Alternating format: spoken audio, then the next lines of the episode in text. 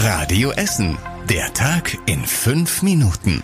Am Freitag, 4. Februar mit Fabian Schulenkorf. Hallo und schönen guten Abend. Banges Blicken auf die Pegelstände an der Ruhr. Der Wasserstand hier bei uns in Essen könnte am Wochenende nämlich ansteigen. Der Ruhrverband erwartet am Wochenende Niederschläge von 20 bis 50 Liter Regen pro Quadratmeter.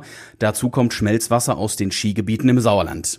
Deswegen steigen die Pegel an den Talsperren und damit die Stauseen nicht überlaufen, will der Ruhrverband schon mal etwas Wasser ablassen.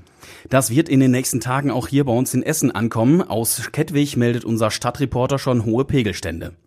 So schlimm wie beim Hochwasser im Juli letzten Jahres wird's aber nicht sein, sagt der Ruhrverband.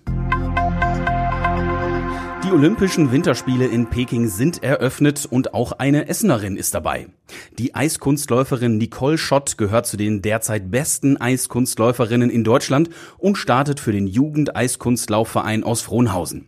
Sie ist zum zweiten Mal dabei. Wegen Corona wird die Stimmung diesmal aber wohl ganz anders sein, meint sie. Es war einfach ein tolles Gefühl und das war auch das Besondere, dass man so viel miterlebt hat von anderen Sportlern, was man normal ja in der Saison gar nicht mit so, also nicht so nah dran. Und dadurch ähm, denke, dass das, dieser Punkt sehr fehlen wird. Bei ihren ersten Olympischen Spielen ist Schott 18. geworden. Diesmal will sie auch mindestens ins Finale einziehen.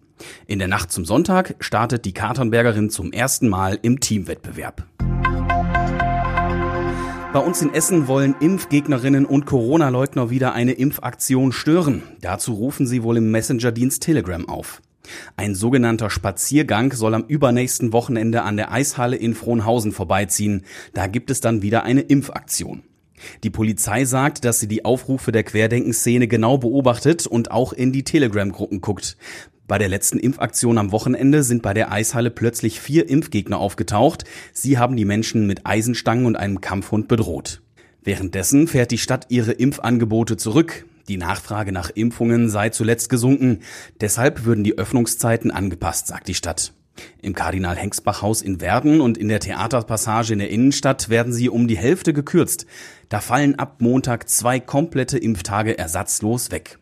Auf der Radio Essen Homepage findet ihr die genauen neuen Öffnungszeiten und andere besondere Impfaktionen, wie die nächstes Wochenende beim Parkleuchten. Der Prozessbeginn nach einem der wohl folgenschwersten Unfälle der letzten Jahre steht fest. Am Dienstag soll der Prozess gegen den Lkw-Fahrer beginnen, dessen Tanklaster auf der A40 ausgebrannt ist. Dem Mann wird vorgeworfen, dass er im September 2020 betrunken auf der A40 unterwegs war. Dabei soll er mit einem Auto zusammengekracht sein, wonach sein Tanklaster in Brand geraten ist. Das Feuer war damals so heiß, dass mehrere Brücken anschließend nicht mehr befahren werden konnten. Deswegen waren die Autobahn und die Zugstrecken zwischen Essen und Mülheim lange gesperrt. Vor Gericht werden dem Lkw-Fahrer unter anderem fahrlässige Körperverletzung und Brandstiftung vorgeworfen. Dann gibt es noch tierische News aus dem Essener Süden. Die Stadt kauft einem Vogel einen Steinbruch in Werden. In dem Steinbruch an der Lauptendaler Landstraße lebt seit zehn Jahren ein Uhu. Er brütet da und zieht seine Jungen groß. Eigentlich wollte der Deutsche Alpenverein den Steinbruch kaufen, um ihn zu einem Kletterfelsen zu machen. Das hätte den Vogel aber vertrieben, sagt die Stadt. Sie macht den Steinbruch jetzt zum Naturschutzgebiet, damit der Uhu dort seine Ruhe hat. Im österreichischen Tirol sind bei einer Lawine fünf Menschen ums Leben gekommen, eine Person wurde verletzt. Fast zeitgleich wurden im Skiort Sölden fünf Menschen von einer Lawine verschüttet. Sie konnten gerettet werden. Während Sportlerinnen und Sportler in Peking um Bestzeiten wetteifern, haben sich in Deutschland gleich 20 Frauen einen Weltrekord zurückgeholt. Nach gründlicher Sichtung und Prüfung der Videodokumentation erkennen wir die neue Bestmarke mit 20 Personen im Fahrzeug an, heißt es vom Rekordwächter. Ja, genau, 20 Frauen haben sich in Zwickau in ein Auto gezwingt, in einen Trabi. Das ist der neue Weltrekord. Und zum Schluss der Blick aufs Wetter. Im Moment ist es stürmisch zwischen Heidhausen und Vogelheim, dazu aktuell 8 Grad.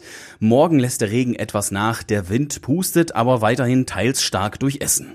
Die nächsten Nachrichten hier aus der Stadt gibt's morgen früh wieder um halb acht. Bis dahin wünsche ich euch noch einen schönen Freitagabend und einen wunderbaren Start ins Wochenende. Das war der Tag in fünf Minuten. Diesen und alle weiteren Radio Essen Podcasts findet ihr auf radioessen.de und überall da, wo es Podcasts gibt.